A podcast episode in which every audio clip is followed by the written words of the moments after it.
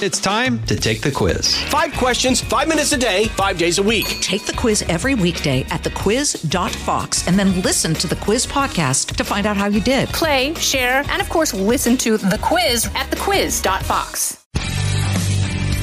It's Living the Bream with host of Fox News at Night, Shannon Bream.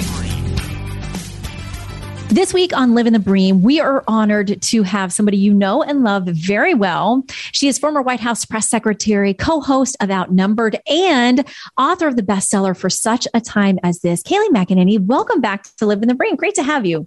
Hey, Shannon, great to be back. Thanks. Listen, we are getting ready to enter what is considered the holiest week of the year for those who um, express and adhere to the Christian faith. Just want to ask you what it means to you and and what you kind of think, what your thoughts are through this part of the year.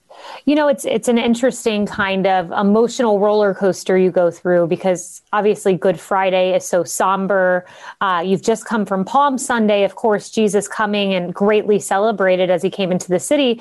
Um, but then all of a sudden, Good Friday happens, and within you know mere days, uh, Jesus is there on a cross, being brutally beaten as if he were a criminal. Um, but the the emotions you go through is with knowing that on the other side is the beauty of Easter Sunday and the resurrection and and this sense of renewal and hope and optimism that no matter how bad things in the world get, obviously we're looking at a war in Ukraine right now and human tragedy and war crimes, uh, that Christ is in control, that he is in control. And no matter um, the sins of this world, the evils of this world, the atrocities of this world, uh, there is a Christ, a God, Jesus Christ, who conquered it all on the cross. And that glorious Easter Sunday is, is the day that we all look forward to, um, no matter the difficulties we're going through in this life. Yeah, it is such a hopeful day to me. I mean, I remember as a kid, obviously we were always in church, but I remember getting the Easter basket and we didn't have much. So it might be the one time a year I would get a new dress and was super yes. excited about it. But now as an adult, it means infinitely more to me because I understand the hope that it brings, the covering of every one of my bad decisions and sins and and faults in my life, um, and just a beautiful picture of complete redemption and hope in a world that, as you said, is so fallen and so painful and full of evil. Um, I love Easter. I think it's it's just one of my favorite times of the whole year. Listen, I'm not going to lie, I love me some Christmas, but yes. you know, you got to have Christmas to get to Easter. But they are both um, beautiful pictures, um, you know, for us not only to celebrate as the world does, but more deeply for the spiritual hope that comes from that. Um, I want to ask you because the title of your book, which everyone I meet who's read this book loves it, I read it, fantastic. Um, the title is For Such a Time as This, which comes from the story of Esther. Do you specifically relate to her, or tell me about deciding on that title?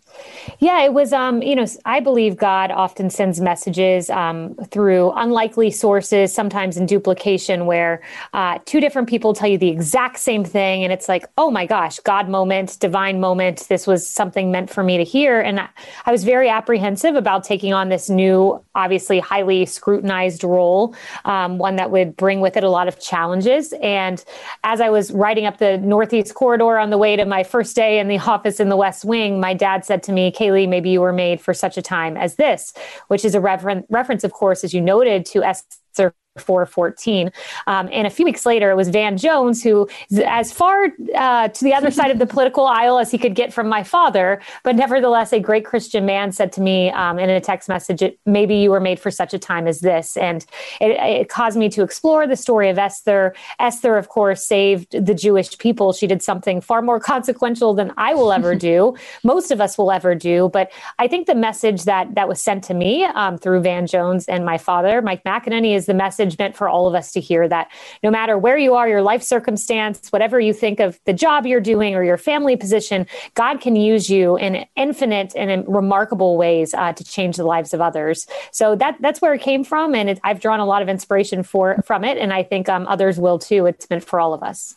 Yeah, I love her story for so, so many reasons. And as you said, I mean, she basically changed the course of history because God put her exactly where she needed to be at that moment. And what I love too, and, and she's in both uh, uh, my books, Women of the Bible Speak, and the new one I have out, Mothers and Daughters of the Bible Speak.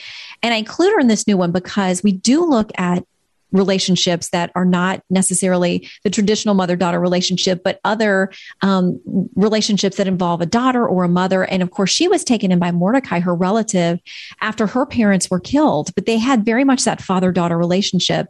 Um, and he was very blunt with her when when this threat to the Jewish people came about, and she sort of hesitated when he asked her to go to the king because showing up unbidden literally could have been a death sentence for her.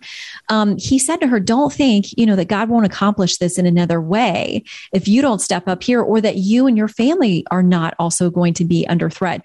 And then he has that line where he says, You know, who knows if you aren't placed in the kingdom for such a time as this? And just such an inspiring story um, as I think about her on so many different levels. Um, the focus of the new book is motherhood and daughterhood. So I want to ask you how faith has shaped your relationship as a young mom, a, a beautiful daughter, and how yeah. it kind of um, colors how you parent her and what you want her to learn about the world. Oh, it shapes everything you do. Um, you know, my mom was um, instrumental in my life and my father too, and giving me a worldview. And my dad always used the term worldview growing up. And I used to be like, worldview, why do you always say this word? and then I left and I went off to college where my worldview was challenged. And I, I realized exactly what he meant. You know, for me, I'm a Christian. I grew up in the pews of my Southern Baptist church. I went to an all girls Catholic school, and the values of faith and family were really ingrained within me from a young age. And now I look look back, and of course, I've, I've everyone has sinned in life. I certainly have, um, but I've avoided a ton of pitfalls that I think um, are, are really are gl- are glistening in this younger generation. Things on social media that lead to depression and unfortunately suicide. We've seen among our youth, and you know, I was able to avoid some of those trappings because of faith and knowing that there's something so much more important than the social media trappings of this world. So when I look at my daughter, I try to do exactly as my parents did. And, you know, every night it's, it's funny. I read her a devotional, a Jesus calling kids devotional. And sometimes in at least one circumstance, it's exactly mirrored, mirrored my adult Jesus calling. Another time I knew uh. God was ah. sending me a message. Um, but we every night get on our knees and pray. We have the same prayer that we say over and over again. Um, and she now knows the words and repeats them. And it's just such, so beautiful to see the faith tradition my parents gave to me kind of coming out of my own daughter as at the young age of two years old. And I know that's the key as the world gets more toxic um, and more pressures for this upcoming generation, she will have this steadfast anchor that I was blessed to be given at a young age. Mm-hmm. And Jesus Calling is such an amazing book for anybody who's looking for a devotional that could just be a part of your daily life. I find it to be um, just so insightful and it's not super fancy, doesn't require hours of your day, um, but just full of good truth and scripture. And I love that there are kids' versions uh, too. That's fantastic. Yes. Um, are there women or mothers in the Bible that you take lessons from or that you find inspiration in? Yes, you know, I think Jochebed and Miriam, and you know, I was able to explore their story in much more depth in your book, Mothers and Daughters of the Bible Speak, and I just was um, really blown away because you kind of gloss over the story of Moses, and I, I remember watching the the cartoon version when I was a, young child, and I loved it um, and was just drawn to this idea of Moses, and you see him floating down the, the Nile, and then coming forward and leading the Jewish people out of um, out of Egypt, um, but you you kind of gloss over the fact of how that happened. And it's because of your book, Shannon, that I really dug into not the Moses part, which we all know, but the part about Jochebed, his mother, and having the courage to um, in some ways, you know, keep your child from harm's way because, you know, she, he'd be killed by Pharaoh, but at the same time, put him in harm's way, physically placing your newborn at a few months old into a river down the Nile. Uh, just the faith that you must have in, in God is remarkable. So I think I draw mm-hmm. a lot of inspiration from her. Of course, Mary, I draw inspiration from um, as, as probably the greatest female character in the entire Bible, but um, Jochebed is one that of late um, I have certainly delved into. Mm-hmm. Yeah. And I think too to remind people um, when we meet her, what her situation is that the Hebrew people are being completely oppressed by Pharaoh, by the Egyptians. They're essentially in slavery, and so Jochebed is this slave woman, and the Hebrew people are they're growing, they're being blessed and and exponentially, um, you know, in their numbers uh, filling the land, and Pharaoh was so threatened by that, he does what you mentioned there that these babies were under threat. They were the Hebrew women were told, if you have a little boy, he's got to be thrown into the Nile and killed. I cannot imagine as a mother being told that's what was going to happen or knowing you're pregnant and and hopeful but fearful at the same time about what is going to happen to this child. And i love that there's a little nugget in there um, in the bible where the hebrew women keep having the babies and the, the midwives are called in like what is happening? And they're like these women are just hardy. They have the baby so quickly before we can get there. I'm like yeah. That's the kind of white lie that i think god would be totally fine with um, protecting his people. Um, you know, but so Jochebed makes this decision in a culture and a time where she probably didn't have much freedom to make any decisions and says, you know, when she has little Moses, I'm going to save this baby. I'm going to break the law and I'm not throwing him into the Nile. But as you said, um, that um, paradox of actually putting him into the Nile where he was supposed to go to die to be the place where he finds life. And it's his sister Miriam who is watching over him as he's floating down and is the one brave enough to step up when Pharaoh's daughter hears this crying baby and has, the Bible tells us, has compassion on him. And Miriam just happens to be there to say, like, um, hey, I can help you with this baby and Pharaoh wants to raise, or Pharaoh's daughter wants to raise him as her own. Um, but Miriam says, if you need a Hebrew woman to nurse him in the meantime, I know somebody. And so just, just God's perfect timing through so many things. But seeing this, this bravery and this um, trust and faith that Jochebed as the mother and Miriam as the daughter had there, um, are really world changing, life changing, those decisions. Um, you mentioned Mary too. And I think sometimes we think about her so much in the context of the Christmas story, which is clearly important that she's been chosen for this divine appointment. God chose her and esteemed her. She was uh, esteemed among women and she was totally faithful to say, I'm your servant. You know, let it be as you've said. And I can't imagine being this young teenage girl facing this situation that you're thinking, no one's going to believe me. I'm going to have this pregnancy. Um, I, I, imagine the faith um, that she must have had to walk into that situation.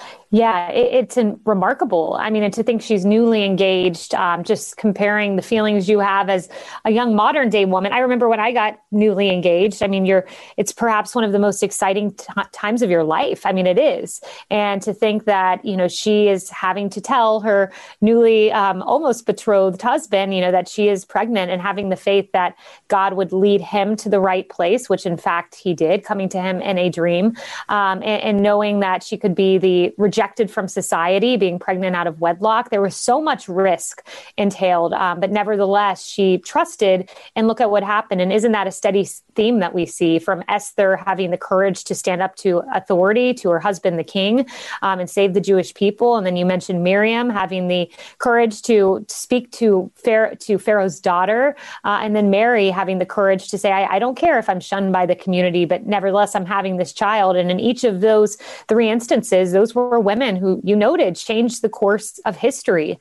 Um, without those women, um, you don't get to the Christ child. And it, that's one of the things I love about your book, Shannon, is women of the Bible speak and daughter, uh, mothers and daughters of the Bible speak is just the way women in the Bible are used. In a way, women are marginalized in society at this point in history, but yet God lifts them up and gives women a voice in a place of leadership and to the place of women being the first to see that Jesus had risen. Um, it, it, just goes to show uh, he was ahead of the game long before society mm-hmm. was. Absolutely. Um, I love that about Jesus, in that in his ministry, there were women who were involved. We have the famous story of Mary and Martha, the sisters, where, um, you know, one is sitting at his feet and one is running around and trying to serve and make sure everybody has food and water. And, you know, Jesus says, um, you know, Mary has chosen the better thing. She is learning at my feet, which in those days, that wouldn't have been something commonly that a woman would have been doing, learning at the feet of an esteemed rabbi. Um, you know, and certainly not following him around, being part of his ministry, helping to support that. And I love that he kind of broke all the conventions of the time by going to people who were, um, you know, outcasts in society, allowing these women to be part of what he was doing. Um, but going to women like the the woman caught in adultery, the Samaritan woman, um, and and those who had been cast aside as you know undesirable, and going to them and and redeeming them saying like i don't condemn you i mean both of those cases i think about the woman caught in adultery and the samaritan woman um, you know they would have been completely looked down on as people that no esteemed rabbi should even be in their company much less having a conversation with them or telling them I'm here to redeem you and not condemn you. Um, he definitely broke the mold and changed the rules when it came to, as you said, how society viewed women at that point in time. Yes, and how Christ uses imperfection to achieve mm-hmm. his goal. Uh, thank goodness. You know, yes, yes, thank goodness. um, you know, sometimes I, I, hear all the time from people they feel like they have to be perfect or they're not good enough or Christ can't use them because of X, Y, or Z reason, and it just isn't the case. I mean, you mentioned women with such imperfection that he uses to be the great leaders that we as women look up to in, in the Bible and in the Christ story, but men as well. I mean, Moses killed a man, King David killed a man. I mean, this is the story of imperfection of people who did, you know, Paul, who was formerly Saul, who who killed Christians. These are the greatest spiritual leaders um, in in history, and yet they had such uh, what society would look at as um, grave, grave, grave sin. So when people say to me, "God can't use me because of X, Y, or Z that I've done," um, the whole history of, of, the Bible is Him using people to achieve great ends despite um, troubling beginnings. We'll have more Live in the Bream in a moment. From the Fox News Podcasts Network. I'm Janice Dean, Fox News senior meteorologist. Be sure to subscribe to the Janice Dean podcast at foxnewspodcast.com or wherever you listen to your podcasts. And don't forget to spread the sunshine. Exactly. And I'm so glad you brought up that point because in the new book, Mothers and Daughters of the Bible Speak, I do look at flawed families because you know a lot of the a lot of the families in the Bible are flawed. And I love that because like we always say, if if God only used people who are already in good shape and perfect, Jesus would be the only character, the only person yes. walking through the Bible. But I'm glad he does use us in our messes and in our sin and in our wayward decisions that we make. He can redeem it if we come to him. And we see that all through these families too, because as you mentioned, I mean, I talk about David and Bathsheba in this book and Bathsheba being the mother of King Solomon. Um, and the fact that the way her story starts out is not good.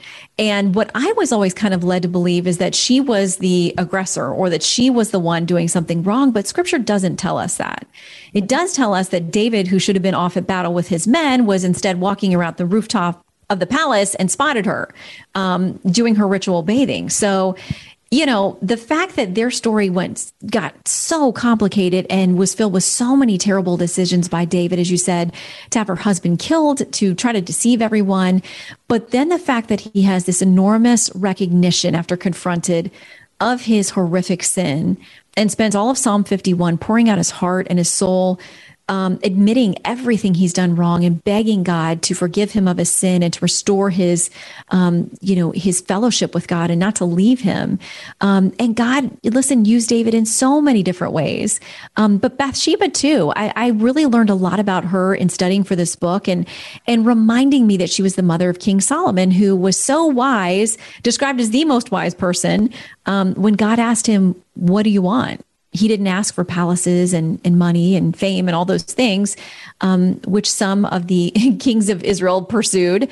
Um, he asked for wisdom and discernment. And God said, Because of that, I'm going to give you that, plus all the stuff you didn't ask for. So we see Bathsheba's relationship with him as she helps him ascend to the throne and how she is a key player in all of that. But she was the mom of this guy raised as, um, or, or entitled as the, the wisest man to ever live. So she must have gotten something bright as a mom beyond the story we just know about her in the beginning.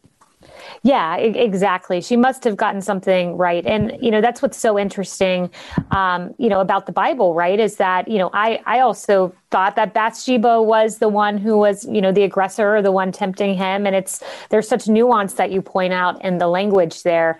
And, you know, there there are things that every time you read scripture, just more things pop out to you. Like um, as I was reading your book, um, you know, when you're talking about Jochebed and Moses, it says that Jochebed saw that he was a fine child, mm-hmm. Exodus 2 2. And, you know, I would just read that and, and kind of gloss over it and be like, okay, you know, this was a great child. You know, it's her another, you know, a mother doting over her child, but there's so much more, as you point out, like Saul, just that word, um, it, it means that she saw something deeper, perhaps a prophetic vision for what her child would do one day, maybe. Um, and that fine child, that word, when parsed out, means not ordinary, not just a child that you love, but someone maybe meant to do something greater. And it's interesting that nuance because these Bible stories can take on a life of their own. And when you actually read the scripture, study the word origin, um, it's just entirely different, um, as you point point out with Bathsheba.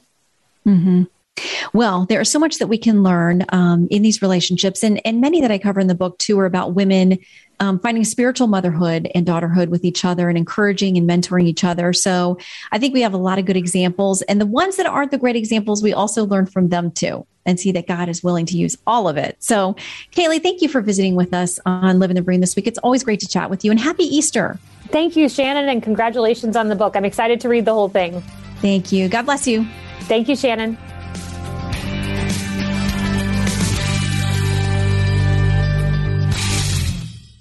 From the Fox News Podcasts Network, subscribe and listen to the Trey Gowdy Podcast. Former federal prosecutor and four term U.S. Congressman from South Carolina brings you a one of a kind podcast. Subscribe and listen now by going to foxnewspodcasts.com.